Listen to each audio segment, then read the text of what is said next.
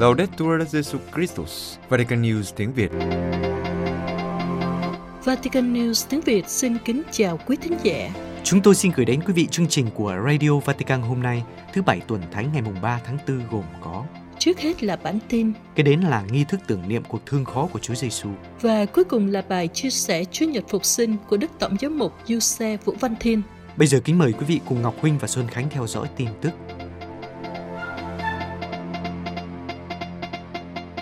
Đức Thánh Cha cảm ơn vì đã nhận được hơn 100.000 lời chúc mừng dịp kỷ niệm 8 năm giáo hoàng.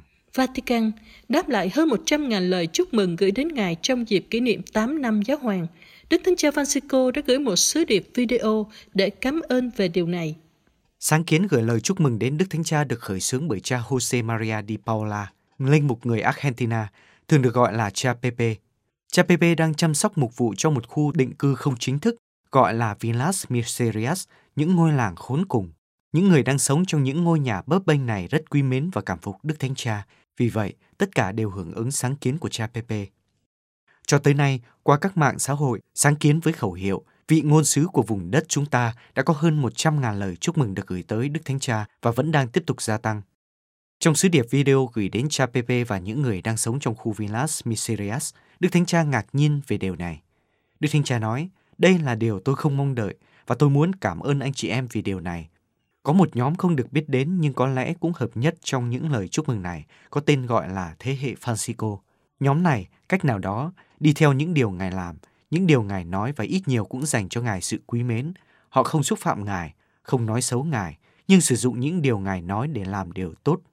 Theo Đức Thánh Cha, điều này làm cho văn hóa gặp gỡ trở thành một lựa chọn của cuộc sống hàng ngày. Trong sứ điệp, Đức Thánh Cha còn nói đến vai trò của người dân trong xã hội và giáo dân trong giáo hội. Ngài nhận xét rằng, người ta thường quen ra quyết định mà không hỏi ý kiến dân chúng, và điều này xảy ra trong đời sống giáo xứ, khi cha xứ không hỏi ý kiến giáo dân, trong một tỉnh thành, khi người đứng đầu không tham khảo ý kiến của dân, trong giáo phận, khi giám mục không hỏi ý kiến của dân chúa, trong quốc gia, khi các nhà cầm quyền không tham khảo ý kiến của người dân, ngay cả đối với các luật quan trọng và gây tranh cãi liên quan đến đạo đức, luân lý và người dân thường vắng mặt trong các vấn đề quan trọng này. Đối với Đức Thánh Cha, cử chỉ của cha Pepe có khả năng lay động trái tim đơn giản là vì nó xác thực. Chính vì điều này, sử dụng nguồn lực lắng nghe người dân là thành phần duy nhất tối thượng thật sự bởi vì quyền lực được hợp pháp hóa bởi người dân.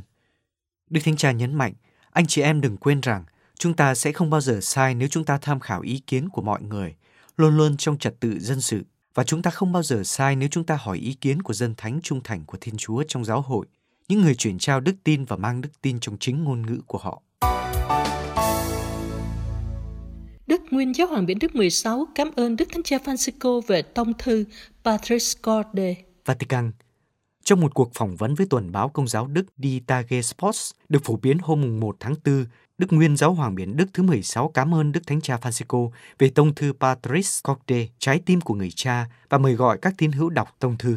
Đức Biển Đức nói rằng, Tôi rất vui mừng vì Đức Thánh Cha Francisco đã nhận thức được tầm quan trọng của Thánh Giuse và vì vậy tôi đã đọc tông thư Patris Corde với lòng biết ơn đặc biệt và đón nhận chân thành. Theo Đức Nguyên Giáo Hoàng, thông thư của Đức Thánh Cha Francisco là một văn bản rất đơn giản và chân thành, nhưng chứa đựng một chiều sâu đặc biệt. Tôi nghĩ rằng văn kiện này phải được các tín hữu đọc đi đọc lại nhiều lần. Như vậy sẽ góp phần làm cho lòng tôn kính của chúng ta đối với các thánh nói chung và thánh Giuse nói riêng trở nên sâu sắc hơn. Trong cuộc phỏng vấn dài và chi tiết, Đức bình Đức 16 đề cập đến hình ảnh Thánh Giuse, đấng mà Ngài luôn gắn bó và cũng là tên thánh rửa tội của Ngài. Ngài nói, Tân ước không ghi lại một lời nào của Thánh Giuse, nhưng có một sự tương đồng giữa sứ vụ của thiên thần xuất hiện trong giấc mơ và hành động của Thánh Giuse. Ngài nhấn mạnh, trong câu chuyện về lệnh truyền cho Thánh Giuse trong giấc mơ nhận Đức Maria là hôn thê, câu trả lời của Thánh Nhân đơn giản chỉ là đứng dậy và làm theo lời của sứ thần. Sự tương ứng giữa sứ vụ và hành động dường như thậm chí còn mạnh mẽ hơn trong câu chuyện về việc trốn sang Ai Cập. Cuối cùng, theo Đức Nguyên Giáo Hoàng, sự thinh lặng của Thánh Giuse cũng là lời của Ngài, biểu lộ lời xin vâng trong sự liên kết với mẹ Maria và với Chúa Giêsu. Những hướng dẫn của giáo hội để ứng phó với tình trạng di cư do khí hậu.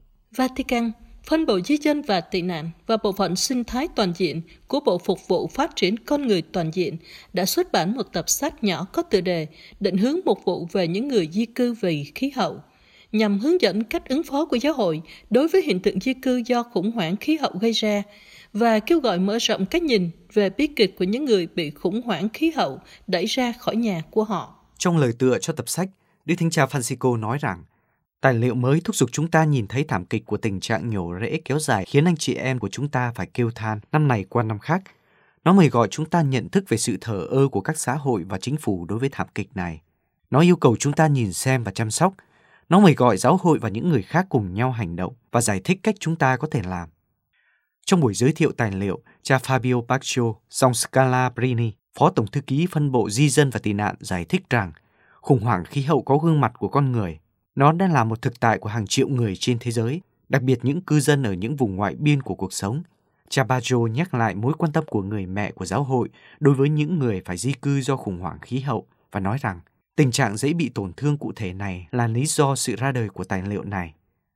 Trình bày nội dung của tài liệu, cha cho biết các định hướng được đề xuất trong tài liệu này bắt nguồn sâu xa từ suy tư và giáo huấn của giáo hội, cũng như kinh nghiệm thực tế của giáo hội trong việc đáp ứng nhu cầu của những người bị di cư vì khí hậu. Hơn nữa, chúng ta là kết quả của việc lắng nghe cẩn thận các giáo hội địa phương, nhiều dòng tu và các tổ chức công giáo đang làm việc trong lĩnh vực này. Theo cha Bakcho, trước hết cần nâng cao nhận thức về vấn đề này, giúp cho mọi người nhận thấy tác động của khủng hoảng khí hậu đối với đời sống con người.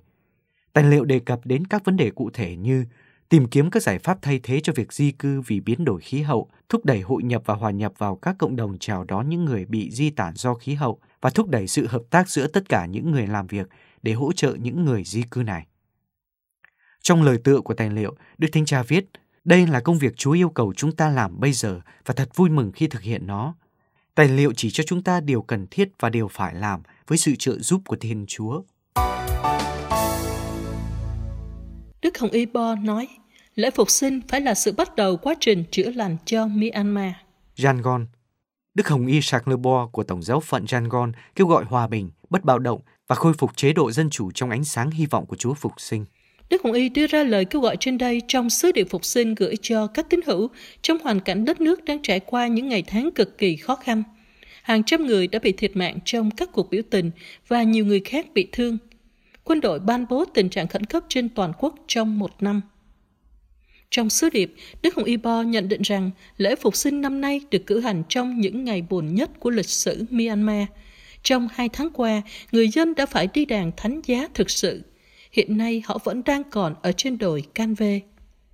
Đứng trước hoàn cảnh này, Đức Hồng Y lưu ý, có nhiều người đang đặt ra câu hỏi như ông Gióp trong Kinh Thánh. Chúa ở đâu? Tại sao Chúa nói ngay cả người mẹ quên con mình thì Thiên Chúa cũng không quên chúng con? Nhưng giờ đây dường như Chúa đã bỏ rơi chúng con rồi. Nhưng Đức Tổng giám mục Yangon nhấn mạnh mặc dù hoàn cảnh khó khăn, nhưng lễ phục sinh phải là một sự bắt đầu cho một quá trình chữa lành quốc gia này. Bởi vì một quốc gia bị thương tích có thể tìm được niềm an ủi nơi Đức Kitô đấng đã trải qua tất cả những gì mà Myanmar đang sống. Đức Hồng Y viết, Chúa Giêsu đã bị tra tấn, bị ngược đãi và bị giết trên thánh giá bởi những người quyền lực kiêu ngạo. Chúa Giêsu cảm thấy dường như bị Thiên Chúa ruồng bỏ, điều mà các thanh niên của đất nước cũng cảm nhận như thế. Tuy nhiên, Thiên Chúa trong vinh quang đã ban cho Chúa Giêsu chiến thắng qua sự phục sinh. Sứ điệp của Thánh giá kết thúc trong vinh quang của sự phục sinh. Vì vậy, với lòng can đảm, chúng ta công bố tiếng kêu chiến đấu của những người bị áp bức. Chúa Giêsu đã sống lại. Alleluia! Đức Hồng Y tiếp tục nhấn mạnh bốn yếu tố của phục sinh và liên hệ đến tình hình của đất nước. Ngài kêu gọi phục hồi nền dân chủ và phải làm sao để cuộc đảo chính phải kết thúc càng sớm càng tốt. Ngài cũng kêu gọi chính phủ dân sự đã bị hủy bỏ phải được phục hồi trở lại và quân đội trở về đúng vị trí nhiệm vụ của họ, không tấn công giết hại người dân.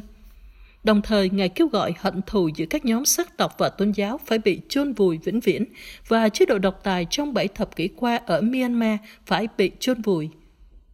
Kết thúc sứ điệp, Đức Hồng Y bày tỏ mong muốn một Myanmar mới hòa bình và thịnh vượng có thể được trỗi dậy từ nấm mồ của hận thù và bóng tối. Vì chỉ như thế, những người trẻ, xã hội, các tôn giáo mới có thể cử hành một lễ phục sinh mới cho Myanmar. Đức Tổng giám mục Napoli yêu cầu dỡ bỏ các bức tranh được chủ mafia tặng. Napoli Đức Tổng giám mục Domenico Battali của giáo phận Napoli ở miền Nam nước Ý đã ra lệnh dỡ bỏ khỏi nhà thờ hai bức tranh Đức Mẹ Mân Côi của thành phố Pompey và Thánh Rita, được tặng bởi một trùm mafia, kẻ cầm đầu một trong những gia tộc nổi tiếng trong tổ chức tội phạm Camorra. Trong tuyên bố hôm 29 tháng 3, Tổng giáo phận Napoli nói rằng Đức cha Battaglia đã yêu cầu dỡ bỏ các bức tranh khi ngài biết rằng hai bức tranh được treo ở cửa ra vào một nhà thờ trong giáo phận có ghi dòng chữ tưởng nhớ Loeno Nuvotella. Đây là tên trùm tội phạm đã lãnh đạo gia tộc Nuvoletta khét tiếng ở thị trấn Marano di Napoli cho đến khi bị bắt vào năm 1990. Ông chết vì ung thư gan năm 1994 khi đang thi hành bản án quản thúc tại gia. Quyết định của Đức Tổng giáo mục giáo phận Napoli, người được Đức Thánh cha Francisco bổ nhiệm lãnh đạo Tổng giáo phận vào tháng 12, nhằm tái khẳng định sự trồi vượt của lương tâm, được soi sáng bởi đức tin, mời gọi chúng ta yêu quý chân lý và công lý, và đưa ra một ví dụ rõ ràng về sự không tương thích giữa các con đường của tin mừng và những con đường của sự bất chính ở bất kỳ cấp độ nào. Tổng giáo phận cũng cho biết các bức tranh sẽ được thay thế bởi các tranh khác về Đức Mẹ Pompei và Thánh Rita, để đức tin có thể tiếp tục tiến bước bằng trái tim và đôi chân của những người nuôi dưỡng lòng sùng kính tốt lành này. Việc làm của Đức cha Battaglia phù hợp với lời của Đức Thánh Cha lên án mafia và việc nó sử dụng các việc đạo đức tôn giáo để biện minh cho tội ác và bạo lực.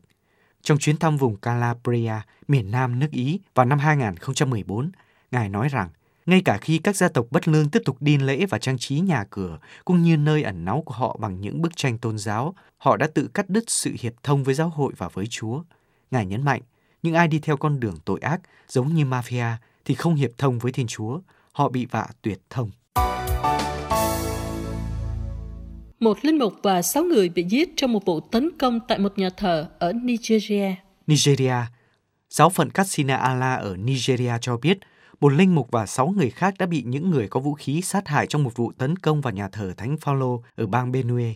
Ngày 30 tháng 3 vừa qua, cha Ferdinand Fanon Nubang bị bắn vào đầu sau khi cha vừa dân thánh lễ tại giáo xứ của cha ở miền đông Nigeria và đang chuẩn bị đi dự lễ truyền dầu tại nhà thờ chính tòa Thánh Gerardo. Thông cáo của cha trưởng ấn của giáo phận cho biết, thi thể của cha và sáu nạn nhân khác được tìm thấy sau khi có một cuộc tranh chấp giữa những người di cư đang ẩn náu trong khuôn viên giáo xứ. Cha Ferdinand đi ra ngoài để tìm hiểu nguyên do. Cha bị bắn vào đầu sau khi cố gắng ẩn nấp khi nhìn thấy các tay súng có vũ trang.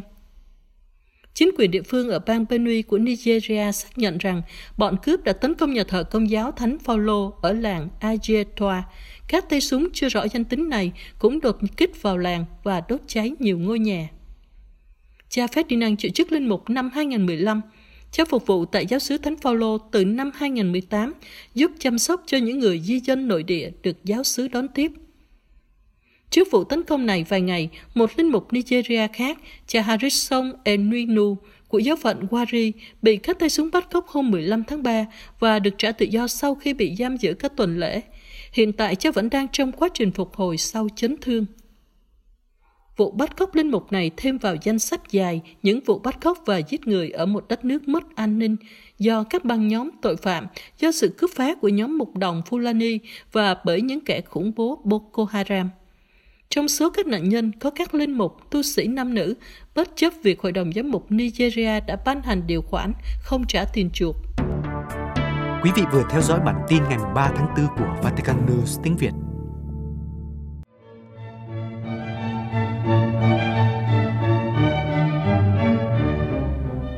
Tưởng niệm cuộc thương khó của Chúa tại đền thờ Thánh Phêrô.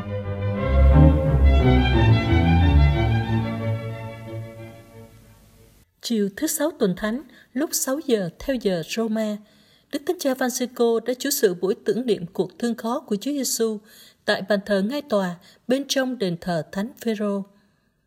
Vì lý do các ca nhiễm virus corona tại Ý nói chung và tại Roma nói riêng vẫn đang tăng cao, nên các cử hành trong tuần thánh diễn ra với những hạn chế về số người tham dự và hình thức cử hành.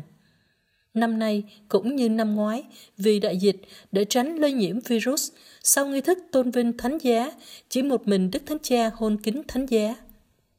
Bài giảng trong buổi tưởng niệm cuộc thương khó năm nay do Đức Hồng Y Raniero Cantalamessa, vị giảng thuyết của Phủ Giáo Hoàng đảm trách.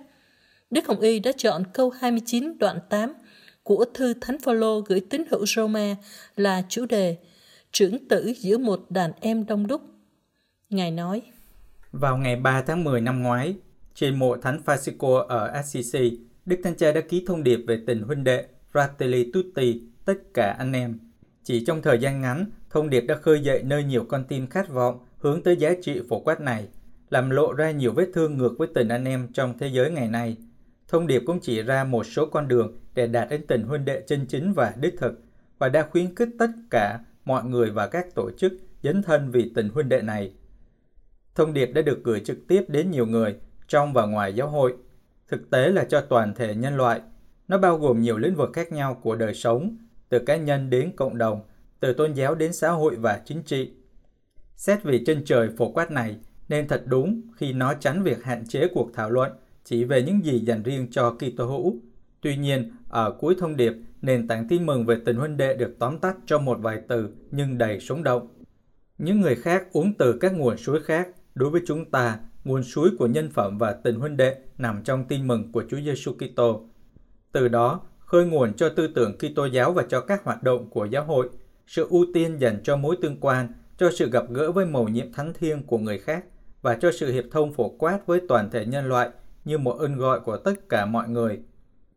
Trong tần ước, anh em theo nghĩa nguyên thủy có nghĩa là người được sinh ra từ cùng một cha và cùng một mẹ. Sau đó, anh em được hiểu là những người thuộc cùng một dân tộc và quốc gia. Vì vậy, Thánh Phaolô nói rằng Ngài sẵn sàng bị nguyền rủa, bị xa lìa Đức Kitô vì anh em đồng bào của mình theo huyết thống, tức là dân Israel. Và dĩ nhiên trong những bối cảnh này cũng như bối cảnh khác, anh em bao gồm cả nam lẫn nữ, anh chị em. Trong Tân ước, anh em là những môn đệ của Chúa Giêsu, những người đón nhận giáo huấn của người. Ai là mẹ tôi, ai là anh em tôi, phạm ai thi hành ý muốn của cha tôi, đấng ngự trên trời, người ấy là anh chị em tôi, là mẹ tôi. Theo dòng chảy này, phục sinh đánh dấu một giai đoạn mới và mang tính quyết định. Đức Kitô trở thành trường tử dưới một đàn em đông đúc. Các môn đệ trở thành anh em theo một nghĩa mới và hết sức sâu sắc. Họ không chỉ chia sẻ giáo huấn của Chúa Giêsu mà còn cả thần khí của người, sự sống mới của đấng đã sống lại. Điều đáng chú ý là chỉ sau khi phục sinh, lần đầu tiên Chúa Giêsu mới gọi các môn đệ là anh em. Chúa nói với Maria Magdala, hãy đi gặp anh em thầy và bảo họ, thầy lên cùng cha của thầy cũng là cha của anh em, lên cùng Thiên Chúa của thầy cũng là Thiên Chúa của anh em. Trong thư Do Thái, đứng thánh hóa là Đức Giêsu và những ai được thánh hóa đều do một nguồn gốc. Vì thế, người đã không hổ thẹn gọi họ là anh em. Sau phục sinh, đây là cách sử dụng phổ biến nhất của từ anh em. Nói đến anh em trong đức tin, thành viên của cộng đoàn Kitô giáo, anh em cùng huyết thống cũng trong trường hợp này, nhưng là huyết thống của Đức Kitô. Điều này làm cho tình huynh đệ của Chúa Kitô trở nên điều độc đáo và siêu việt so với bất kỳ tình huynh đệ nào khác, và cũng vì Chúa Kitô là Thiên Chúa. Tình huynh đệ này không thay thế các loại tình huynh đệ dựa trên gia đình, quốc gia hay chủng tộc, nhưng làm tăng phẩm giá cho chúng. Tất cả mọi người là anh em trong tư cách là thụ tạo của một Thiên Chúa là Cha. Với đức tin Kitô giáo, chúng ta có thêm một lý do thứ hai. Chúng ta là anh em không chỉ bởi được tạo dựng mà còn được cứu chuộc, không chỉ bởi tất cả chúng ta đều có cùng một cha, nhưng còn vì tất cả chúng ta đều cùng một người anh em, đó là Đức Kitô, trường từ với một đàn em đông đúc. Đức Hồng Y Cantalamessa tiếp tục bài giảng với những suy tư về hiện tại. Ngài nói, Tình huynh đệ được xây dựng bằng việc bắt đầu với người thân cận với chúng ta, không phải bằng những kế hoạch lớn lao với những mục tiêu đầy tham vọng và trừu tượng. Điều này có nghĩa là tình huynh đệ phổ quát bắt đầu với chúng ta với tình huynh đệ trong giáo hội công giáo. Chưa kể đến tình huynh đệ giữa tất cả các tín hữu trong Đức Kitô, tức là đại kết. Tình huynh đệ công giáo đang bị thương tích. Chiếc áo của Chúa Kitô đang bị xé toạc bởi sự chia rẽ giữa các giáo hội – nhưng cũng không kém phần nghiêm trọng khi mỗi mảnh của chiếc áo thường bị chia thành các mảnh khác nữa. Dĩ nhiên là chúng ta nói đến yếu tố con người, bởi vì không ai có thể xé toạc được chiếc áo thật của Chúa Kitô, tức là nhiệm thể của người được Chúa Thánh Thần linh hoạt. Trong mắt Thiên Chúa, giáo hội là duy nhất, thánh thiện, công giáo và tông truyền và sẽ vẫn như vậy cho đến tận thế. Tuy nhiên, điều này không bào chữa cho sự chia rẽ của chúng ta, nhưng nó giúp ý thức về tội lỗi của mình và thúc đẩy chúng ta mạnh mẽ hơn để chữa lành. Nguyên nhân phổ biến nhất của sự chia rẽ giữa những người công giáo là gì? Không phải là giáo thuyết, không phải là các bí tích và các thừa tác vụ, là tất cả những điều mà chúng ta tuân giữ trọn vẹn và đồng tâm nhất trí bởi ân sủng riêng của Thiên Chúa.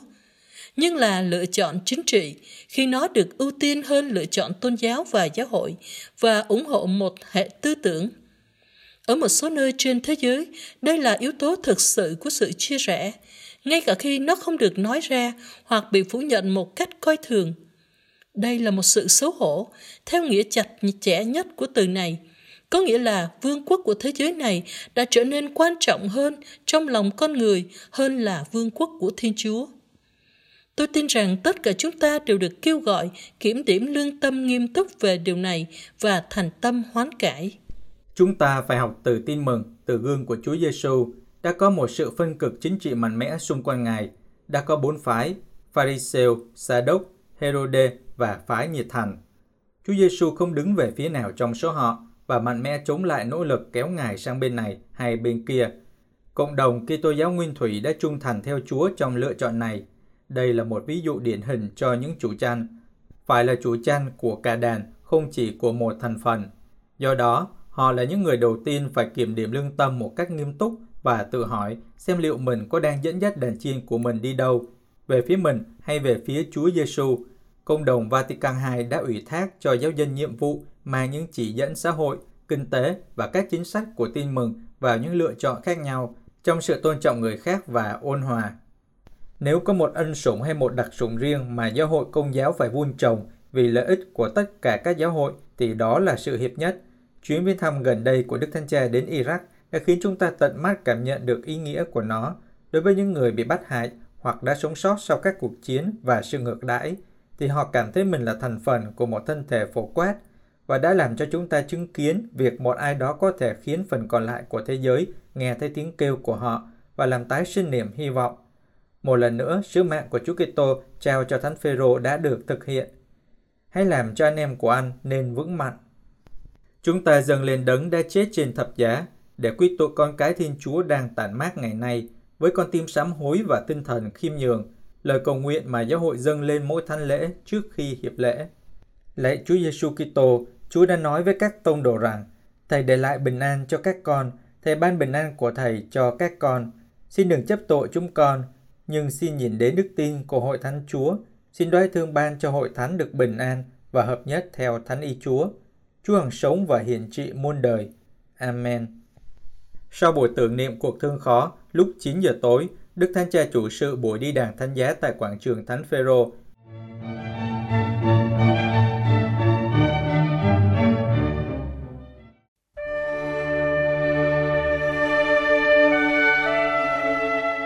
Vatican News tiếng Việt Chuyên mục Chia sẻ lời Chúa Đức Tổng giám mục Chư Xe Vũ Văn Thiên chia sẻ về Chúa Nhật Phục sinh.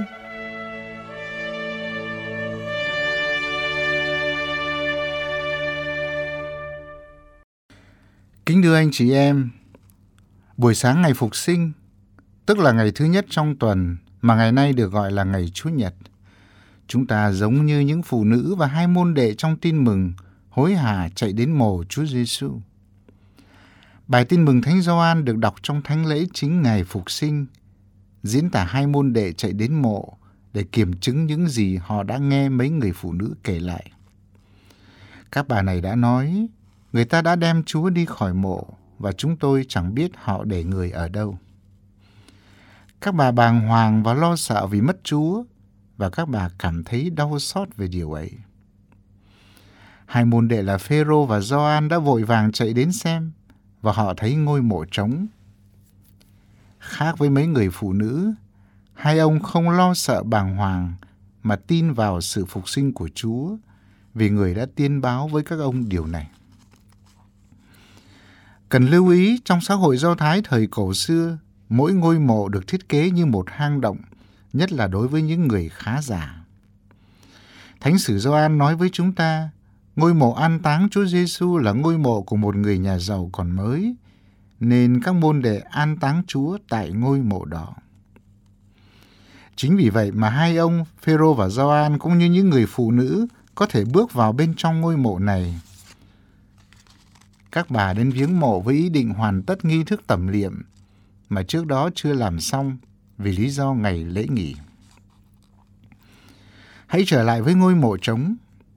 Nếu như thân xác Chúa Giêsu còn nằm trong ngôi mộ, nếu như nấm huyệt vẫn được đậy kín, thì Chúa Giêsu cũng chỉ như một vĩ nhân. Khi còn sống thì rao giảng những điều uyên bác cao siêu, nhưng khi chết thì cũng giống như bao người khác. Không. Ngôi mộ trống khẳng định với chúng ta, Chúa Giêsu không còn ở đây. Người không còn bị giới hạn bởi thời gian và không gian. Người không bị giam cầm bởi sự chết cũng như bởi nấm mộ.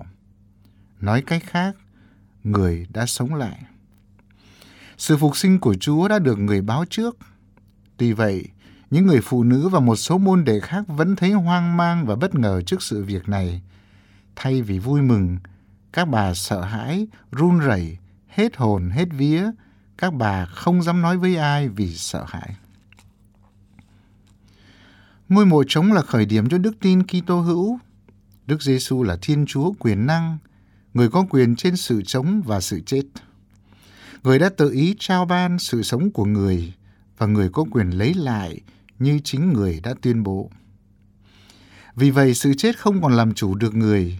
Ngôi mộ là bằng chứng hùng hồn về quyền năng của Chúa Giêsu là Thiên Chúa tối cao. Ngôi mộ cũng nói với chúng ta về chiến thắng của Chúa Giêsu. Chiến thắng cái gì? Thưa, Chúa chiến thắng bạo lực. Thập giá là bạo lực của con người dành cho con Thiên Chúa.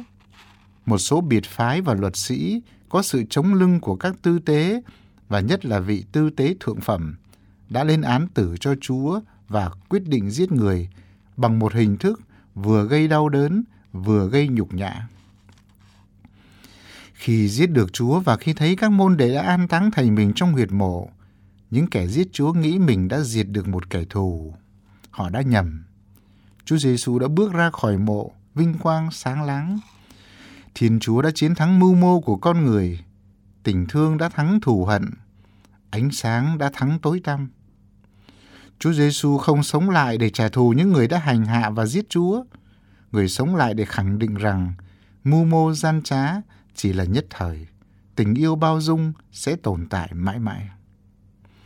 Đấng phục sinh không chỉ chiến thắng sự chết, mà người còn giải phóng con người khỏi sự chết. Người cũng giải phóng con người khỏi sự giam cầm của quyền lực tối tăm, tức là ma quỷ và tội lỗi xấu xa. Ngôi mộ trống còn nói với chúng ta về niềm hy vọng Kitô giáo. Con người được tạo dựng không để rồi nằm yên trong huyệt mộ, sau khi đã trải qua một cuộc sống đan xen hòa quyện giữa hạnh phúc và đau khổ. Nhưng được tạo dựng để hưởng hạnh phúc vinh quang đời đời với Chúa. Chúa phục sinh bước ra khỏi mộ, khơi nguồn hy vọng cho con người nói chung và người Kitô hữu nói riêng. Bởi lẽ từ nay, họ xác tín rằng thân phận con người không chỉ là hạt bụi nào hóa kiếp thân tôi, nhưng trong con người có mầm sống siêu nhiên, thúc đẩy con người sống lương thiện. Mầm sống ấy không chết khi con người nhắm mắt xuôi tay, nhưng sẽ bừng lên cho một cuộc sống mới, như hạt giống gieo vào lòng đất, chấp nhận mục nát để nảy mầm, sinh bông kết trái. Niềm hy vọng của người Kitô hữu giúp họ vượt lên những khó khăn của cuộc đời, với niềm xác tín đấng phục sinh đang hiện diện với họ, dẫn họ đi trên mọi nẻo đường. Kitô hữu là người tin vào Chúa, tin là chấp nhận một điều gì đó mặc dù không nhìn thấy hoặc không thể kiểm chứng bằng kinh nghiệm. Một cách nào đó người tín hữu đang đứng trước sự vắng bóng của Thiên Chúa được coi như đứng trước một ngôi mộ trống. Quả vậy, chúng ta tin vào Chúa mà đâu chúng ta có nhìn thấy Ngài. Chúng ta cầu nguyện với Chúa nhưng đâu có được gặp gỡ Ngài trực tiếp. Ngôi mộ trống chỉ là nơi an táng Chúa Giêsu. Những gì chúng ta cảm nhận suy tư về Thiên Chúa thực ra chỉ là dấu vết của Ngài. Chính vì vậy, lễ phục sinh mời gọi chúng ta nhận ra sự hiện diện quyền năng và đầy yêu thương trong cuộc sống hàng ngày. Chúa đang ở đây với chúng ta, mặc dù con mắt thể xác không nhìn thấy Ngài. Lễ phục sinh không phải là một sự kiện giải trí. Câu chuyện đứng sống lại không phải là một huyền thoại. Người tín hữu mừng lễ phục sinh phải canh tân đổi mới cuộc đời để sống lại với Chúa. Trong thư gửi giáo dân Colosse được đọc trong bài đọc 2 của Thánh lễ, Thánh Phaolô nói đến sự sống mới của người Kitô hữu. Bởi lẽ nhờ những hy sinh hãm mình và khổ chế, chúng ta cùng chết với Chúa Giêsu và nay chúng ta được sống lại với người. Thánh nhân đặt những giá trị thuộc thượng giới đối nghịch với những giá trị thuộc hạ giới. Giá trị hạ giới chỉ đem lại cho con người niềm vui nhất thời. Giá trị thượng giới giúp con người đạt tới hạnh phúc vĩnh cửu. Quả vậy, hành trình đi theo Đức Kitô là hành trình biến đổi. Đây vừa là hành trình của sự sống, cũng là hành trình của sự chết. Bởi lẽ chúng ta phải chết đi mỗi ngày để sống lại với Chúa. Nói cách khác, chúng ta phải loại bỏ những gì là tham lam, bẩn tiện, hận thù, ích kỷ, để nhường chỗ cho lòng đạo đức nhân hậu bao dung. Tiến trình hoán cải là tiến trình liên lỉ, lâu dài, đòi hỏi mỗi người phải cố gắng hy sinh và chấp nhận thương đau như sự chết vậy. Chúng ta hãy trở lại với hai môn đệ chạy vội đến mộ Chúa vào lúc tảng sáng. Khi trực tiếp quan sát ngôi mộ trống, hai ông tin các ông đã theo Chúa khoảng ba năm, được Chúa hướng dẫn và dạy dỗ. Tuy vậy, niềm tin nơi các ông vào đấng thiên sai còn nhiều mở khuất và lệch lạc. Chính biến cố phục sinh đã giúp các ông xác tín vào thầy mình với một quan niệm và tầm nhìn xa rộng hơn. Không chỉ xác tín vào quyền năng của Chúa Giêsu, các ông còn mạnh mẽ lên đường rao giảng đấng phục sinh, mặc dầu phải chấp nhận hy sinh gian khổ và phải chết mỗi chúng ta khi mừng lễ phục sinh hãy trở nên nhân chứng của đấng phục sinh giữa đời. Để khẳng định với mọi người xung quanh, Đức Giêsu đã sống lại và đang hiện diện giữa chúng ta. Những ai tin vào người sẽ được hạnh phúc hôm nay và mãi mãi. Kính chúc quý vị và anh chị em một lễ phục sinh vui tươi, tràn đầy hồng ân của đấng sống lại. Qua đó chúng ta cảm nhận được những điều tốt đẹp tích cực trong cuộc sống bởi vì Chúa luôn luôn ở giữa chúng ta. Amen.